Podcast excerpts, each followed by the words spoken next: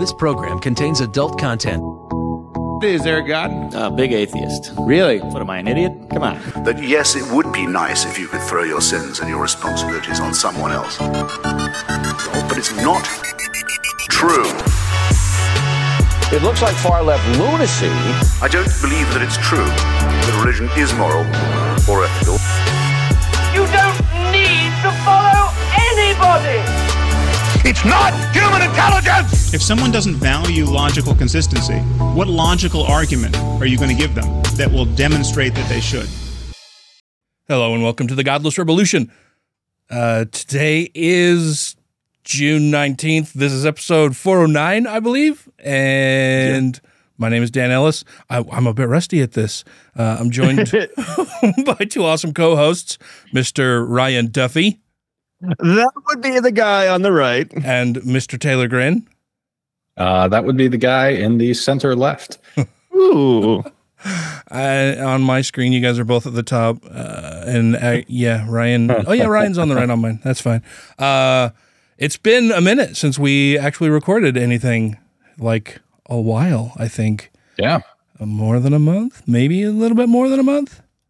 I think it's been a month. Yeah, it's been it's been some time.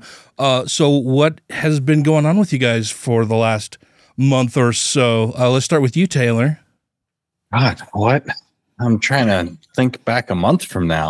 Um, I'd say the most like interesting, relevant, salient thing that has happened has been uh, I went on a vacation to Slovenia uh, a couple weeks ago. Oh, um, the like main tourist town Ljubljana, um, which is somewhat famous for a whole bunch of like dragon statues and sculptures and stuff like that.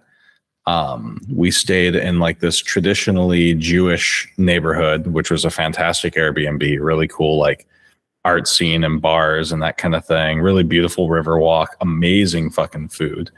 Um, tragically, the castle and the museum in the castle were a little like left left wanting right? Yeah. uh in terms of their content like it's, it's slovenia. Like they don't have a ton of like cool historical artifacts. They were kind of a backwater post for the roman empire and you know kind of paved over by various different things in the interim so um but no it was a delightful little trip um, went to Venice this last weekend uh, for some shopping, but I mean, life has just been kind of like relax, recuperate, like enjoy time. Uh, when I wasn't at work, which was like the thing that made me need to relax, recuperate, regain time because shit is always going sideways at my work. Um, and that has not changed. So luckily stuff has calmed down in kind of my neck of the woods, which has been nice. But yeah, well, I that's don't know. Kind of no news is good news. Well, yeah, uh, that sounds delightful, man. I've taken trips to other countries and stuff, being based in Italy Yeah. and going to Slovenia. That's that sounds pretty cool, man. I'm I'm very envious. Thank you. I'm trying to take advantage of living out here. So Oh, fuck yeah. yeah. Hell yeah. Yeah. And what's new with you, Mister Duffy? I, I just make stuff all the time still. Uh, I got Taylor's cane almost done. I just had a few parts on it that I I was I was not liking. Mm, mhm. So okay. uh, I'll- it was a little it. was a little girthy. Uh, do you mean to the get- need to- head or the uh, shaft? The shaft. The shaft was a little girthy. Okay. I've got two heads made for you so far. oh wow. Okay. Uh, 'cause they're interchangeable. Ooh, Nice. And, I uh, have to say, I really enjoy the head on the Mark One. Yes. Um, it just was fragile. Like it just breaks Yeah. so easy. So that's Yeah. why this has like a laminate of three different species of wood with the Nice. grains alternating directions so that the grain is actually helping Mhm. hold in different in different ways. But I, I made you a similar head. That's the first one where it's kind of like a long beak where you could grab a hold and grab something. of thinner and everything. Yeah. Yeah. Then I then I made a smaller one, like a, a shorter with kind of kind of knobbier, so it kind of just like your hand just fits onto it. Well, the knob kind of like your hand just kind of rests against it, and it's Gotcha. right there. Uh, yeah, I made I made a knob for you. you guys talking about head and Thank you. knobs? I'm and excited to, to get a good grip on that knob. Yes, yes. Uh, and No, I then I've appreciate been- you. When I when I was on that vacation in Ljubljana, that that cane actually came in really helpful. Nice. Um, I hadn't done that much walking in quite some time, and uh, I think the third day we were there, I really needed the extra leg. So And I think Yeah. this one this one's going to be a little heavier okay. uh, because I'm it's it's made out of uh, oak. Oh wow. Okay, so more robust though.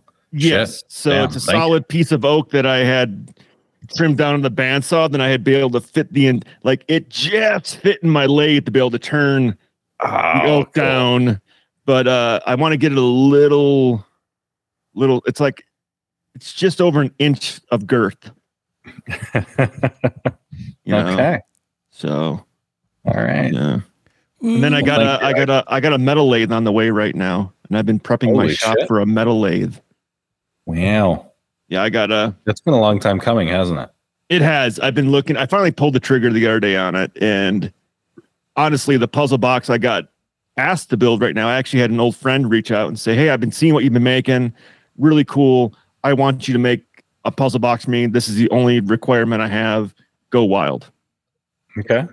So I've been adding like I I I came up with a pneumatic device today to open a drawer, which I think will be really cool. Not a Wow. pneumatic device, but a pneumatic device. Pneumatic, air operated, to where you'll have a spot where you have to plug the hole to like push a thing in, and it will pop out another side. I, I hear that that's um a nice Johnny arrangement. Mnemonic? Yeah, it's very Yes. enjoyable. No, no, I was just plugging a hole to What are we talking about? Uh-huh. Yeah, I saw that you were you're making all kinds of other shit to uh Yeah, now like I, I, I made a shit ton of rings. uh, yeah, I was gonna say you you've been making rings, yeah, like doing metal work. yeah. I decided to try some of that. It was something I did in high school, and I really wanted to try it again, and and I figured it out. So I am so envious of that. are you are you selling a lot of stuff in the places? No, nobody's bought shit yet. Are you are you advertising anywhere? Are you Uh, well, I got my own website, yeah? and I've been advertising on Etsy, but Etsy's a fucking cesspool. Oh yeah. Oh yeah, yeah, Etsy's a cesspool. I just thought I would try it. Then I got the more research I did into it. Unless you're advertising like a thousand things that you didn't make that you bought from China for dirt cheap and are selling to make a penny on, uh, you don't Mm. really get you don't get traction. Uh, well, that's, That's bad. So That's unfortunate. Yeah, I'll have to do the farmers market thing here eventually. Uh, I did send some uh, some feelers out to a local place called the Monarch, which is an arts place here in Ogden that does every first Saturday of the month. They do an art stroll thing, Mhm. and they Okay. liked what I had, so hopefully I can get in there and put up a booth. Well, that sounds cool. You'll have to let me know, and and we'll we'll post about it and stuff. Yeah. in the various places. Well, if, if people like what I make, go to whiskeytabwoodworks.com. Again, that was whiskeytabwoodworks.com. Dot com. And they say that three times is uh, what really helps it sink in. So that's whiskeytabwoodworks.com. Well, cool, man. Yeah, we haven't chatted for a long time. Um, Yeah.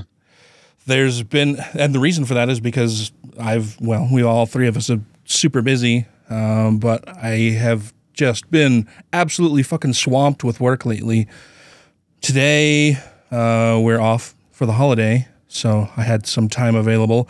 Yeah, I still need to do some work on the holiday to get some stuff done that has to be done for the coming week. Of course. Um, Jeez. and we've had the baby over here today, my granddaughter. Oh, nice. Lily, who's just amazing. I just love spending time with her. Just watching her learn how to do shit and figure stuff out is just it's the coolest thing, man. Is she walking yet? Oh yeah, yeah. She's Okay. officially a toddler, toddling all over the place and babbling. She's a babbling toddler. a lot of ah. She squeaks. She squeaks and grunts and I don't know, makes little noises all the time. She's not. She'll say words every now and then, but it's like she doesn't seem to feel that's a priority. Instead of like she knows words, she'll respond and she can say a bunch of different words, but I don't know for whatever reason she just likes grunting and squeaking lately, and that's fine. Uh, it's fun That's how I trying was to as a baby. fun trying to decipher what she's saying or what she wants. um, yeah, it's and she's great at mimicking things lately. Like that's her favorite thing in the world to do right now. Like if I start waving my arms in the air, acting like a monkey, she'll do the same thing. If I jump up and down or stomp my feet or anything, like she's just mimicking everything we're doing, and that's a lot of fun. So it's going to be one of those kids where the first time you go fuck, she's going to have her first word fuck. Yeah. Uh huh. Yeah. Well, and she hears that a lot. I mean, grandma and me and mom and dad and everybody around her, you know, we all talk like drunken sailors. So that's, yeah. I'm, I'm sure we'll have to teach her that those words are okay for use at home, but not necessarily in public. yeah, they won't get that. Yeah. One of those things. Uh, work is super busy. And in addition to work being super busy, um, I, it's official now. I announced it on Facebook a couple of weeks ago, I think, uh, that I am officially taking over Atheists of Utah again. Um, we there's there's a lot going on there. Um, some stuff that I can't really talk about yet. Um, maybe sometime in the very near future. But there's just a lot to try to get going again there. Um, that's all I'm gonna say about that for now. I'll talk to you Yeah. guys more about it off air. It's like I was like, "You- you're trying to raise the Titanic right now. Basically, yeah, it's uh, it's it's a lot, uh, and there's still a lot that we need to do. A lot of a lot I still need to check on. It's gonna be rough, but we'll get there eventually. It will just take a while, especially with how busy we are with everything else. Um, well, that's about it for me. We Ryan wrote a script to talk about some stuff tonight, uh, and then we'll also you know, with other time available at, toward the end of the show, we'll we'll we'll do the thing that Ryan wrote to go over tonight, and then we'll talk about some other stuff as time allows. But what is the primary thrust of today's episode? Um, well, it's kind of going over uh drag queens in America and kind of what the origin of it is. Kind of the history of drag. Well, I guess I I went at this with wanting to do a history of drag. Mhm. But I found this incredible person and I thought I want to highlight this person for this episode. So we'll get Okay. into that. Yeah. Well, I'm looking forward You, to uh, the line from The Simpsons, won't somebody think of the children uh, here?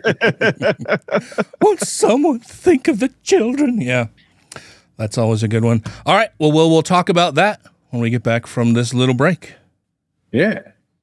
This is Phil Ferguson of the cleverly titled The Phil Ferguson Show, and thank God you're listening to the Godless Rebelution. Now I need to leave you where you'll be safe, under the watchful eyes of God. And I'll be watching you too in case God's busy making tornadoes or not existing. Thank you to everybody who has rated the show on iTunes and Stitcher and are following us on YouTube, Twitter, and Facebook. And to all our Patreon patrons, you make the show possible. Oh, welcome back, everybody. We are going to talk about things now. Well, Ryan's going to talk to us about some things, Yeah. and then we'll interject when we when we want to, I guess, yeah. And you're, you feel free to interject. to derail you. So this was all about. So originally, the plan was that you were going to just kind of look into the history of drag in Utah, right?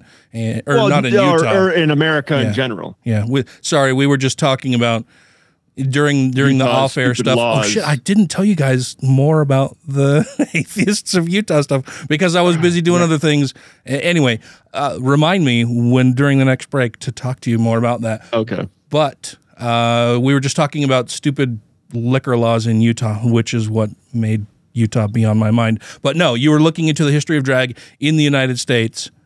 And Yeah. you said you ran across an interesting character from all of that Yeah. and wanted to explore that person more. and I, I'll I'll I'll give a little history here, you know, leading up to him, but uh, it, it's generally accepted that the origin of drag comes from Roman and Greek theater, Hmm. uh, because Huh. Women were not allowed to perform on stage, so all the roles had to be played by men, kind of like Monty Hmm. Python. Uh, but just like Monty Python, Well, near the end of its run, they had women acting on stage. ah, well, and how dumb is that? That like the, this this just kind of speaks about toxic max masculinity and patriarchy, right? Like from from the early beginnings, it was patriarchy and that that led led us to have it be the fact that women couldn't perform on stage, so men Yeah. had to then dress in drag in order to do this. And now, you know, a long time later, fast forward a long time later, and now everybody's pissed off about the things that men were doing back then that have led us to this point where now we don't want men dressing that way because that's right. that's bad and wrong, okay? Now, you guys know that I always like trying to figure out like, like you got a word. Where did that come from? Mhm. Kind of like the word drag. Yes. Right. So, in 19th century British theater, if you wore women's clothing, the dress you would wear would usually drag on the stage. So the Ah. term drag was a slang word for wearing women's clothing. Oh. Uh, okay. Yeah. So let's let's talk a little bit about some of the shittiness going on in America. Okay. Between 1848 and 1900, 34 cities passed prohibitions against cross-dressing, followed by 11 more in the years leading up to World War One. Now, do you know? Do you happen to know just off the top of your head if that is if that goes both ways? Like women weren't supposed to dress like men would are s- supposed to dress, and vice versa, or is this only that men could not dress in women's It- clothing? I think it, it primarily related to men, but I know there was also stuff against women wearing jeans, wearing Mhm. men's pants. mm-hmm. uh the way the laws were written then the way they kind of sounded like if you are trying they if you are wearing anything other than what your identity is what you are it was as if you are disguising your true self it was illegal Uh, hmm. so if you were designing your your identity it was uh illegal Mm. but uh, this might surprise you. Uh, San Francisco's law remained in effect until July of 1974. Oh wow. No- And arrests were made as recent as May of 1974 when 10 Jeez. men were arrested in the Tenderloin for wearing women's clothing. Yeah. And what was the tenderloin? Uh, t- the Tenderloin district in San Francisco. It's Oh, like, okay. uh, you know how you have different like inside of towns, you got different like districts, different areas. Uh, Mhm. Tenderloin is a very famous one inside of San Francisco. Oh, okay. I'm learning Uh, all kinds some- of shit. But some places had laws against specifically men wearing makeup or hiding their gender. Along with these laws, sodomy was illegal. So basically, man. in the U.S., That they were stuff is sodomy stuff. yeah we had we had an es- essentially banning trans and homosexuality here in the U.S.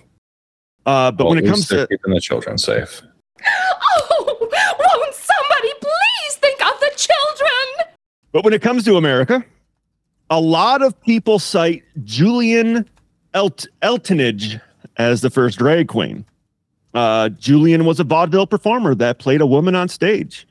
But what made him different was that he actually portrayed a woman and not a comedic version of what a woman was at that time. And also around this time, women would play men on stage, but in a very comedic version of a man his uh, sexual preference was also questioned, and he never did say if he was gay or straight. Okay. Julian was extremely famous for his time. So I can see why he got so much credit when he was uh, white and about 20 years late. Hmm. So we are going to spend a good chunk of the show now talking about William Dorsey Swann. Uh, William Dorsey Swann was a remarkable figure in the LGBTQ plus history. Uh, led a life defined by resilience, activism, and the pursuit of freedom. Because he was born into slavery in Maryland in 1858. So, Mr. Dorsey Swann was a black man, a black man. Yes. Okay. I don't know. Conservatives might assert In, you to be uh, Irish. You can be black Irish. But Swann, he he experienced the brutality and dehumanization that characterized that era. Uh, despite these challenging circumstances, he never allowed himself to be defined solely by his enslavement. And uh, he was born pretty close to when the Civil War started. So after the Civil War, Swann seized the opportunity granted by emancipation and made his way to Washington, D.C., uh, where he sought to build a life of dignity and purpose. He found work as a butler and lived within the vibrant African American communities that thrived in the capital city. Uh, Swann's journey towards embracing his authentic self unfolded at that time when s- society was fiercely intolerant of homosexuality. As opposed to now, where it's just welcomed with open arms. It's still not. It's still not. But I mean, and then you could be in prison for it. You Yeah. could be literally locked up and tortured for being homosexual. And you still can. Well, Another that gets into the sort of like intersectionality of being black and gay as well. Yes. Uh, which in the trans community, uh, it kind of seems like it's a big thing. Like there's a lot more black trans members and there are probably Caucasian trans members from just looking at a lot of the trans community and the stuff I was looking at. Really? I don't know if that, That I did not know. just looking at the demographics, it seemed to be swaying more that way. I don't know if that's has any significance or not, but yeah. but uh he fearlessly expressed his homosexual or his same-sex same-sex attractions, uh, establishing a network of queer individuals who g- gathered clandestinely at what would be known as drag balls. so we kind of talked about, yeah, Dan. That's what I- happens I- when the I truck nuts accentuated on the back of your truck. Like if you get old enough, that just Yeah. tends to happen. You know, yeah, it it that especially in warmer weather. yeah, it's when you get old enough that that happens, or when your truck is so overloaded that your truck nuts just end up, you know, dragging behind you. You know, I don't, I don't get it. Like conservatives are all about uh, people having like a genital modification surgery on their trucks. Why aren't they? Yeah. they like big balls. Uh huh. But uh, these drag balls serve as a sanctuary where LGBTQ plus people, uh, particularly those from marginalized backgrounds, could embrace their identity and find acceptance. Uh, Swann, as the charismatic host and leader of these events, paid, played a pivotal role in creating a sense of community and safety. Now, going off script a little bit, these balls still happen today, and Harlem was a big place for these balls coming up way after Swann had passed away. Uh, that's where you got like voguing and all the different dances coming out, and it was like we had talked off script or, or off air a little bit about the fact that they're they have their own houses which act as gangs, but their their gang mentality is let's dance this out and have a fun time versus let's shoot it out in the streets and see who can deal the more drugs. Uh, they they compete with dance. And they have fun with it. So it's a Is this the say a more origin of, environment. of dance battles? pretty much actually now that you say that and yeah Oh yeah. yeah this is probably actually the origin of dance battles them having different groups different you know you know dance groups coming together to like have a dance off and show off their moves show off what they're wearing and their look and compete with each other and but at the end of it you're not like fighting each other you're just having a good time and accepting that you're all from the same kind of group.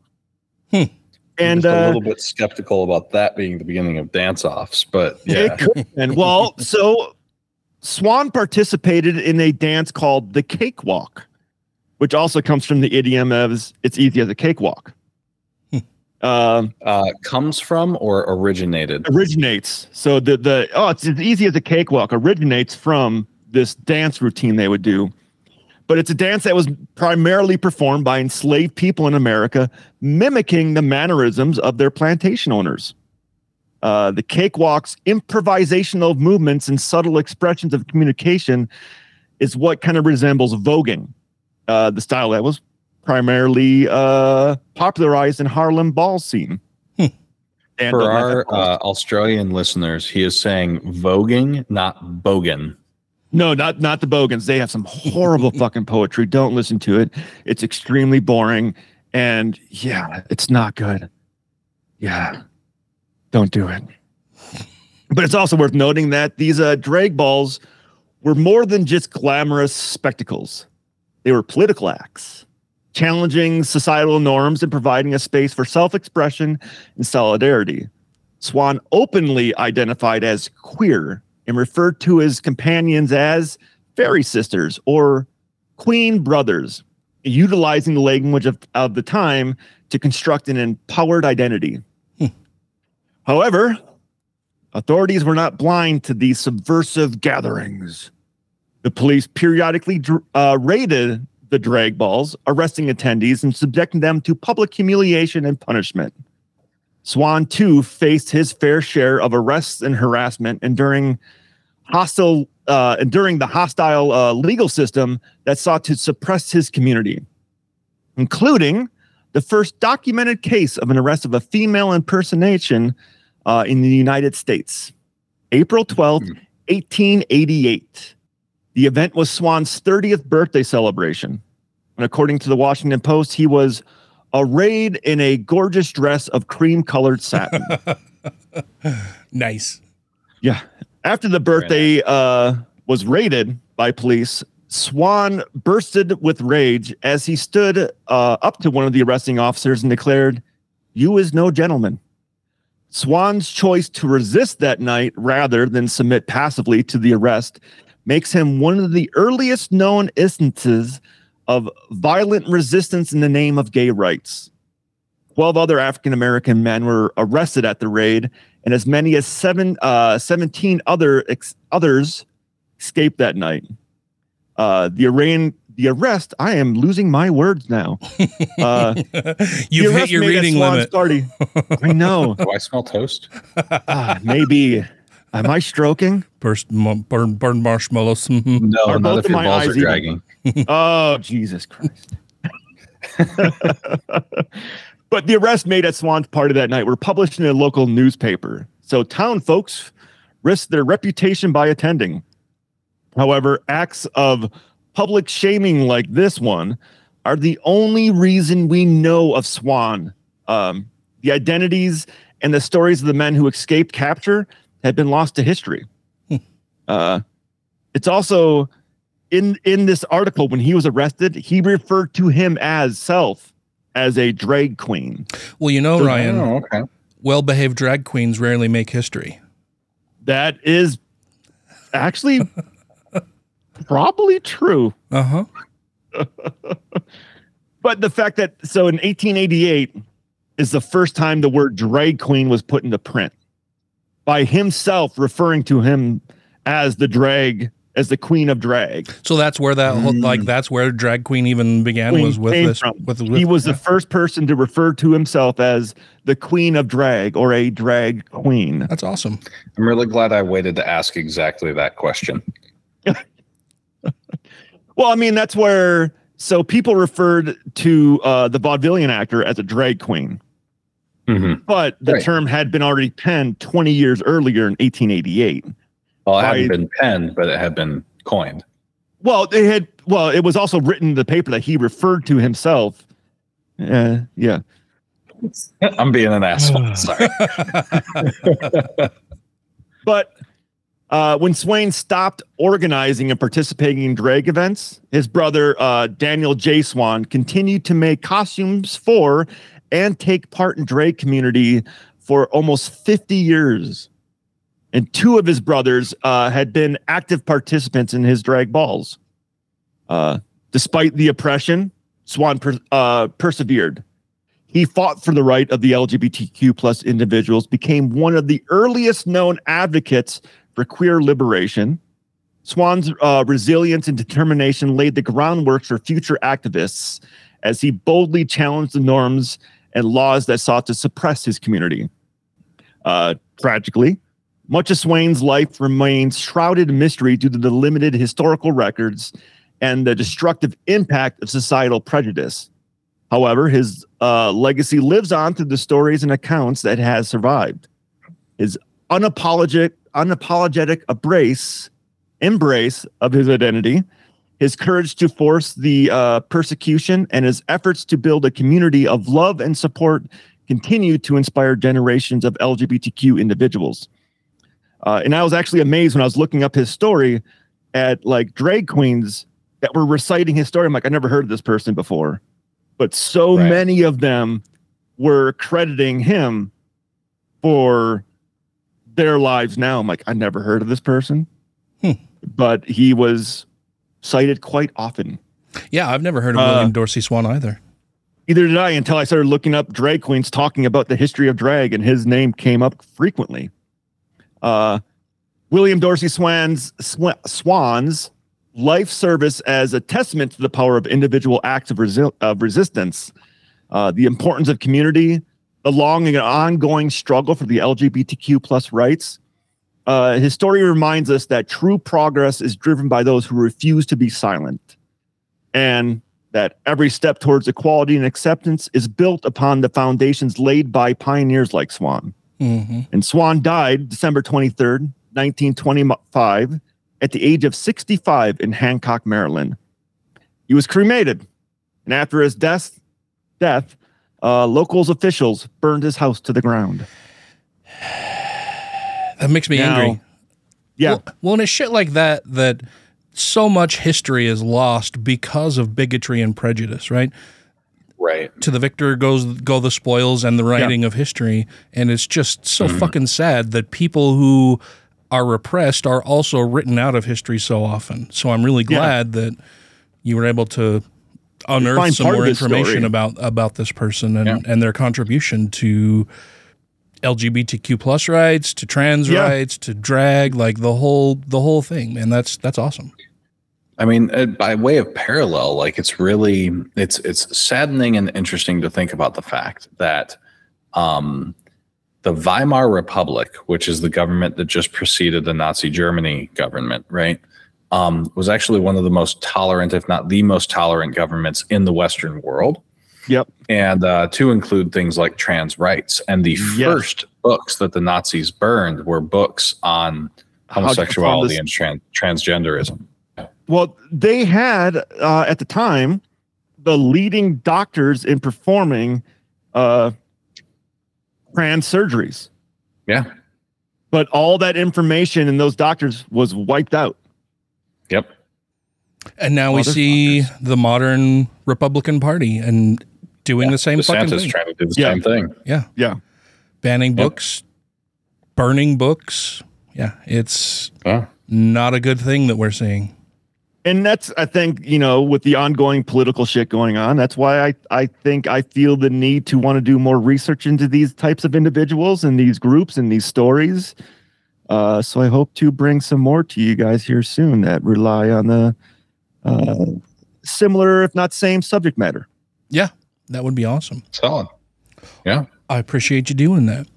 Well, cool, man. and and i i saw the note you put there dan What? Oh how much time do we got left to talk about this Which, uh, well, how about we take a break now and then we'll talk about the note on the other side. okay Okay. Hi, this is Regina Tippett. I'm a licensed professional counselor. You can find me at Secular Therapy Project or rctcounseling.com. And you're listening to The Godless Rebelution. Bart, we're here to bring you back to the one true faith, the Western branch of American Reform Presbylutheranism. If you have questions, comments, concerns, compliments, corrections, criticisms, or concepts for content, contact the show via email at godlessrebelution at gmail.com, by text or voicemail at 330-81-REBEL, or Twitter the twatter at TGR Podcast. Thank you! Hey y'all, this is Dan, dropping in with a trigger warning real quick before the next segment begins to let you all know that the next segment, basically just from now through pretty much the end of the show, is talking about the uh, recent show called Shiny Happy People that was on, I believe, was on Amazon. It's talking about the Duggar family and the uh, show that they had on TLC for several years. I can't remember what it's called. You know, however many kids you can have without your uterus falling out, whatever that show was, and just a lot of the fucked up things that happened within the Duggar family and from Josh Duggar in particular, and his sexual molestation of his sisters, and the kind of porn that he was into, and the background of their little Christian cult that they were all in that basically ends up grooming children to be assaulted. And I understand if you may not want to hear that. If so, then you can just peace out now and enjoy the rest of your day. Uh, for those of you that want to stick around, here we go. Uh, Sarah and I watched all four episodes of Shiny Happy People last night, and oh my! You watched fuck, you I watched all four back to back. back to back. Well, I got Oh, I was so like I got home from work yesterday and the night before we were doing night drills and I got tasked with being the instructor. So I Mm. was and we didn't get done till midnight and I was wiped the fuck out. Mm-hmm. But then also you know, running in and out of fire all night long and then getting back and everything reserviced like I couldn't turn my brain off to go to bed. So I didn't get to bed till like probably 2 in the morning Hmm. and then got up Oh, at geez. 6 and, and came home. Hmm. And then I, I did some shit in the garage and it's probably like two o'clock in the afternoon. I'm like, Sarah, I'm gonna go uh, take a shower, put on my pajamas, pour myself a glass of whiskey, and sit on the couch. And we ended up picking that show to watch, and we just fucking watched all four of them. Like, holy fuck, this is crazy. Power through all four. It's nuts, man. Like I've never heard of the IBLP, ATI, Gothard, none of that shit. Like I knew. Did you? Did you go through all four? Uh huh. The Yeah. end where they're talking like Madison Cawthorn and all the the the, the political nit. Yeah, dude. Like the Christian nationalism Yeah. stuff that they expose and talk about at the end of it. Like, holy shit! Like it's it's this whole grand plan about infiltrating the highest levels of government and government agencies and building a kingdom for Christ. and it's a long burn. It's not trying to do it today. It's like we're doing this laying the Generations, yeah. groundwork. Yeah, Yeah, yeah. they've they've planned generations out about how this is going That to sounds go. a lot like uh, the research by Katherine Stewart, um, and uh, to a lesser degree, Andrew Seidel. Mhm. Yeah, Oh yeah. wild that that hit mainstream. I think that Katherine Stewart is mentioned in it. Um, Oh, good. By- she deserves to be. She's she is an interesting person in person. oh yeah, But even like with Andrew stuff, like he he has he covers like the overarching like Christian nationalism, where this kind of pinpointed this guy right here Mhm. doing all of this is responsible for all of this, hmm which Right. is like putting a, a a name to the face. yeah, dude. Like- they've they've got like for Taylor's benefit because you haven't seen it. They have like basically military training compounds that they're putting Mhm. kids through at Yeah. young ages, like teaching Yeah. them. Wait, up in Survival uh, and- up in Montana or Idaho. Uh, they've got a few different places. They have they have they have camps all over the U.S. Okay, They all have different like names. Like like like active or whatever. Everything is an acronym for something, so they sound innocuous, but the, what they actually are is something completely different. Yeah, because specifically, um, do you remember when we covered that? Uh, oh God, the Christian nationalist guy out of Washington who was actually like kicked out of office even by um, like Republicans. Um, oh fuck, Mike, whatever. He was like kind of a terrorist.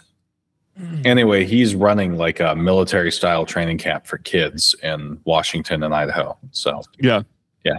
Well, I mean, but this like them talking about basically starting to abuse your kids at six months old. hmm yeah, yeah, the whole spare the rod thing. But like they take it really fucking seriously. So Oh, they yeah. had uh, what was blanket training, Uh huh. Mm-hmm. where you put the kid in the blanket, take something they desire, and put it off the blanket. Yep. And if they try to go grab it, you fucking hit them. All right, that makes a lot of sense. Tom and Cecil on Cogdis were talking about that same phenomenon last week. They must have seen this show. Yeah. Yeah. Yeah. They were Because it talking came out like it. two weeks ago. Yeah.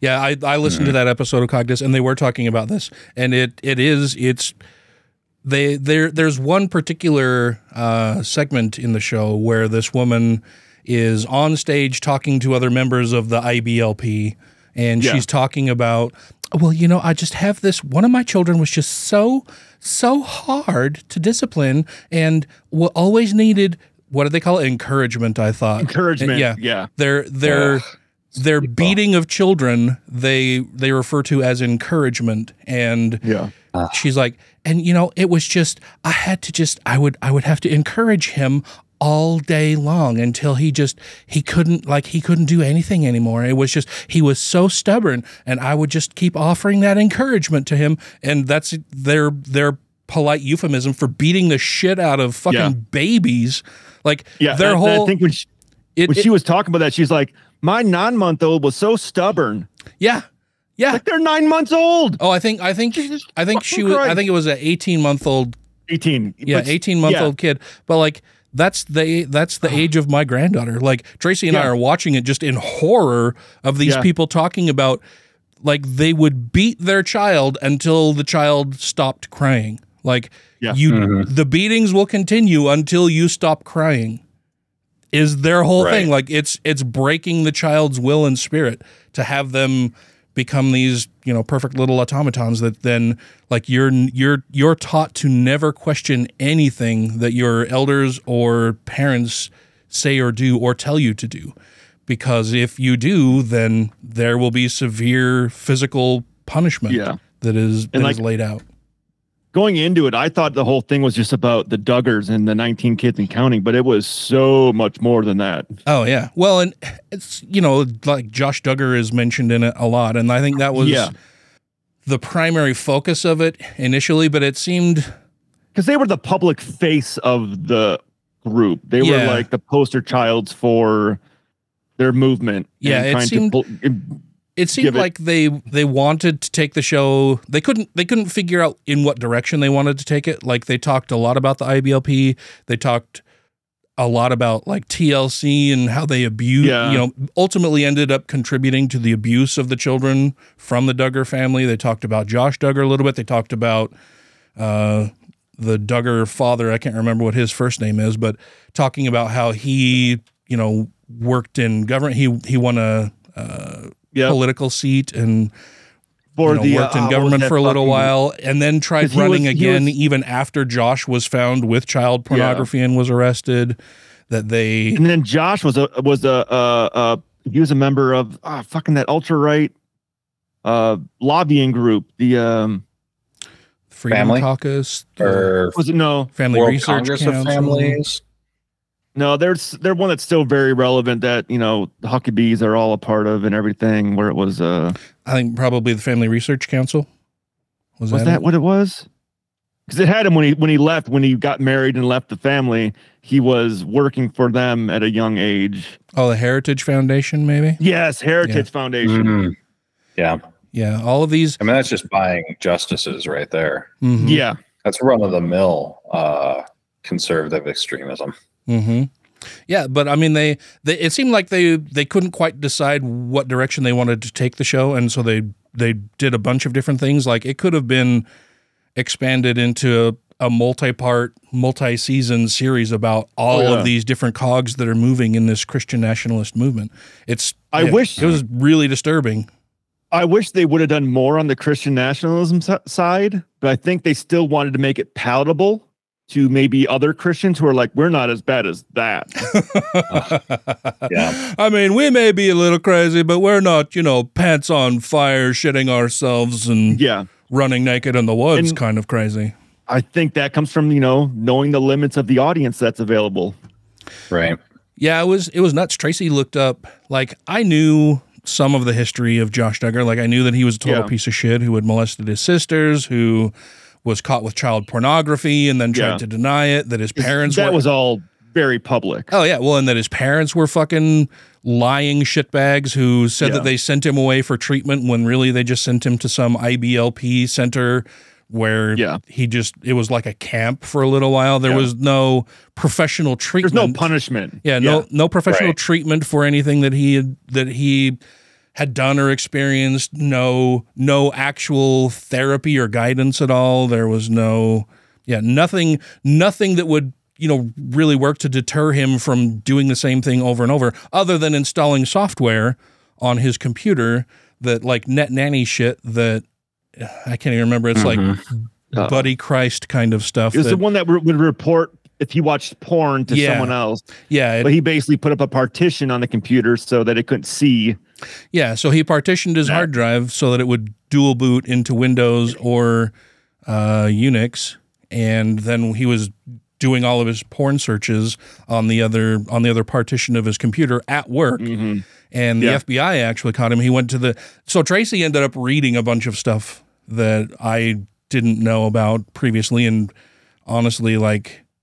I almost wish I hadn't. I didn't know now because it's so fucking dark. It's fucking Like, disturbing. the the porn that Josh Duggar was caught with Oh, yeah. was was rape and torture of infants produced Yeah. by there there's like one infamous porn producer I don't even I can't remember where he's located um, but apparently Russia? it's like it's like torture porn of Yeah. infants not prepubescent kid like infants like one two three year old kids Yeah. raping and, where I- torturing them like snuff Yeah. video shit and this is what Josh Yeah. Duggar was into And that's Yeah. where I thought originally I thought like, oh, he was had child porn. Then when they even mentioned that a little bit, I was like, holy shit, like this wasn't just child porn. This is snuff films. yeah Mhm. He's into snuff porn. Like that's a whole Yeah. different level of deranged and not good. Like oh yeah That's paddling right there. Well, Yeah. well, and it was so frustrating. I think maybe we should just make this the the third segment of the show because Yeah. rather than repeating all of this stuff again. But I mean, it was just it was so fucking disturbing, and it was really angering to see how fucking blind and clueless a lot of these people with all of this history still fucking are. The the Oh, yeah. the other couple that were friends of the Duggars yeah, I you know, to talking about fucking- telling oh. telling their story and their side of things. Well, which you know, wasn't just, good. oh, we're just we're just so surprised that you know Jim and I can't remember his wife's. That's it. Jim Duggar was the father's name. Jim and is it Joe? Kathy? I don't remember her name. So real quick, real quick, because Yeah. I um I don't really watch TV. Where would I find this? Uh, was Uh, on Amazon, I believe, or was it Hulu? Yeah, Amazon. It was was it Hulu or Amazon? I think it was no, it was it was Amazon because Okay. Am, the Amazon app is kind of shitty with our Google Ah, devices. yeah.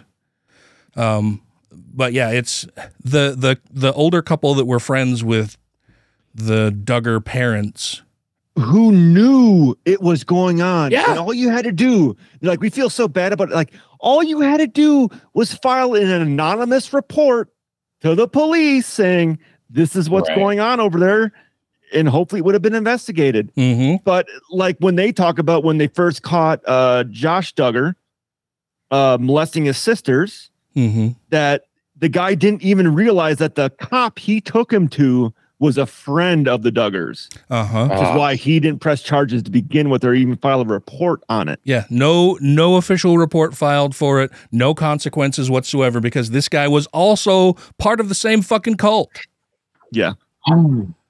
Like it's so fucking course, maddening. And then to see people like and it's hard it's hard to be super upset with some of the people in it who are still just so fucking clueless about stuff because they just don't know any better. Like they have they've lived in such a secluded blinded life that they don't know about the wider world around them and how fucking harmful and deviant just how devious and awful and evil a lot of the things that they were taught are and how pernicious it is that you teach girls that any man who approaches them if they're a leader of your church or your religion or whatever you do what you're told you do what they tell you Yeah. to do and if it makes you uncomfortable that's the spirit telling you that you ju- you you should just submit and obey whatever this person is telling you Yeah. like if they're touching Or- you inappropriately that's something you fault. need to work through that's something Yeah. you need to work through yourself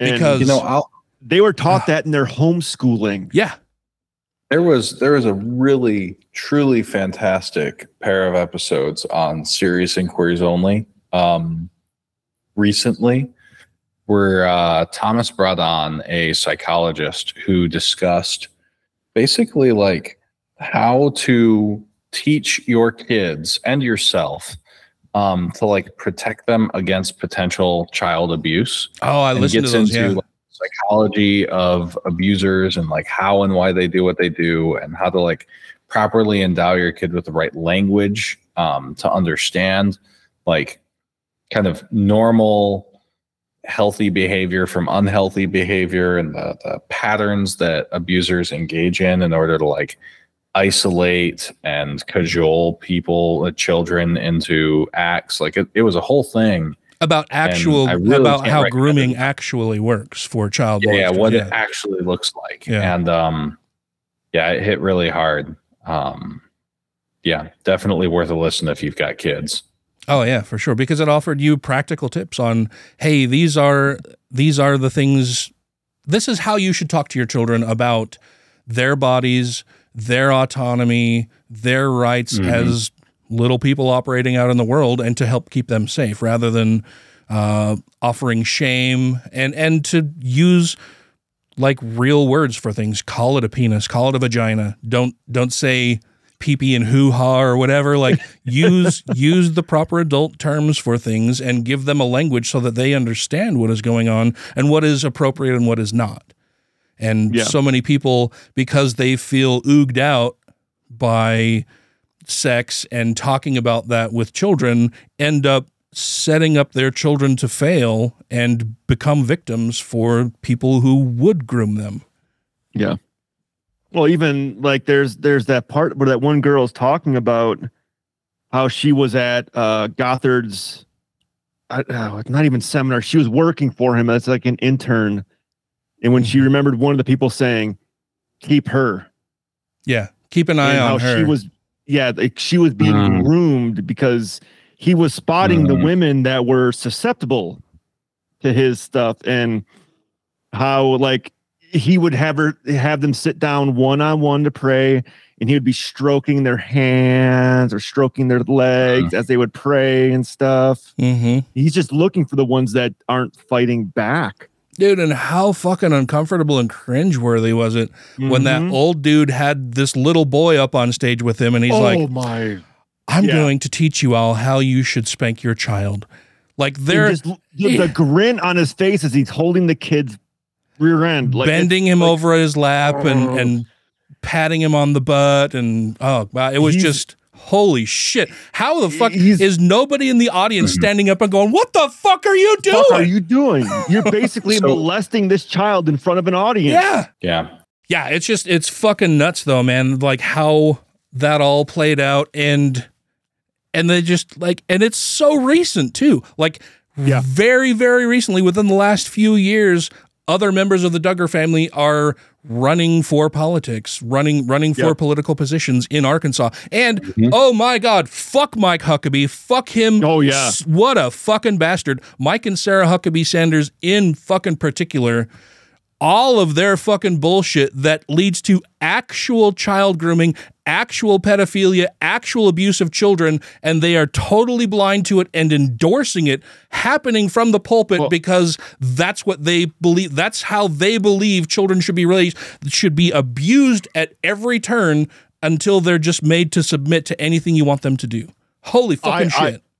I wonder, like you you say they're blind to it, but are they blind or is this, you know, They're what gets bl- them what they want? Well, they're they're blind to the root causes of it, and then because their religious beliefs and teachings have told them that it's outside their religion, that all of all of the deviance, all of the deviancy, all of the evil comes from outside their religion. It could never start within it, of course. Mm-hmm. It all comes from outside. So we're going to attack people who are doing nothing wrong. They're they're completely harmless. In fact, they're not only just not harmless, or they're not only just harmless, they're actually doing good in their communities and are teaching children their, you know, drag story hour where they're reading stories to children, having a Yeah. good time. That is demonized, but having a grown ass old man spanking a child on stage is celebrated as the thing that Yeah. everybody should fucking do. How fucking mm-hmm. gross and twisted is that shit? I couldn't believe it. Like I was, I was honestly looking in my seat, like looking back and forth and looking at Tracy, like how in the fuck is nobody in the audience standing up and going, "What the fuck are you doing, man?"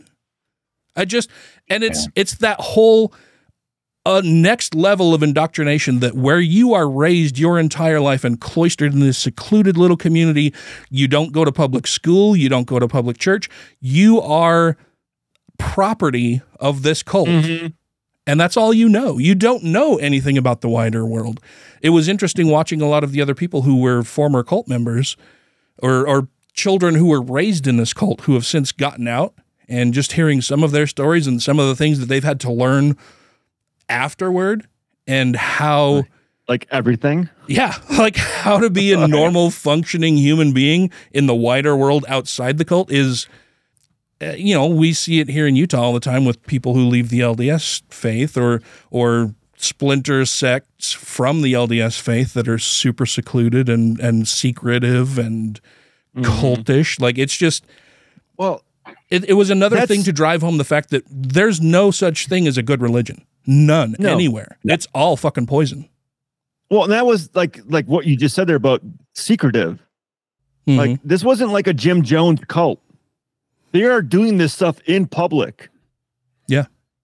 Like it's not a secretive religion. Like it is a very open religion.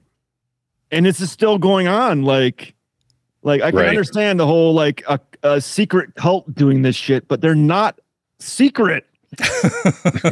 they're very public. Yeah. They had Yeah. a fucking they had like five TV shows with family members from this shit being very fucking public, putting on a face for everyone else. Yeah. Yeah, they Yeah. one of the one of the focuses of the show was talking to I think I think it was Jill Duggar, one of the older Yeah. uh The second oldest in the family, I think it was. yeah, yeah, one of the older women in the family and Yeah. the abuse that she and some of her sisters suffered at the hands of Josh Duggar and like she broke down and didn't even really want to talk about it during the show. Mhm. Like she didn't go into any specifics at all. They did talk about how um, their parents coached them to do this episode of 19 Kids and Counting for TLC where they We're where they tried to the family. downplay. Yeah, they tried to downplay Right. Uh, the molestation that took place and, and say Mm-hmm. that, oh, well, we didn't even know about it, which is a fucking lie. Like they made them lie on national television and say that they didn't even know about it, that it had happened while they were asleep and that it was over the Yeah. clothes. You know, we didn't Ugh. even know that it had happened. It was it was Josh who decided to get right with the Lord and come forward and tell our parents about it. That you know, had he not done that, we wouldn't even know. So this isn't a big deal, really. Like they Which was tried to completely downplay and minimize it and the girls went along with that because they Yeah. were raised to do that their entire lives like if your parents tell you to do something you do it it doesn't matter if it's the truth or not this is what you need to do just so fucking disturbing Yeah, it's uh I recommend if you want to go watch watch it. It's eye opening. yeah Uh but have a bottle of whiskey on standby. Yeah be ready to rage quit it at any moment and Yeah. and take takes take a mental health break if you need to because Yeah. there's a lot of fucking disturbing shit in that man If if if you have experienced abuse in life, I recommend not watching it. Um yeah it unless might, like it un- might trigger. Yeah, unless you're Unless in a you're a- good place where you've Yeah. you've learned to deal with it with those kinds of indoctrinating teachings and just fucking sick and twisted way of treating Yeah. other human beings.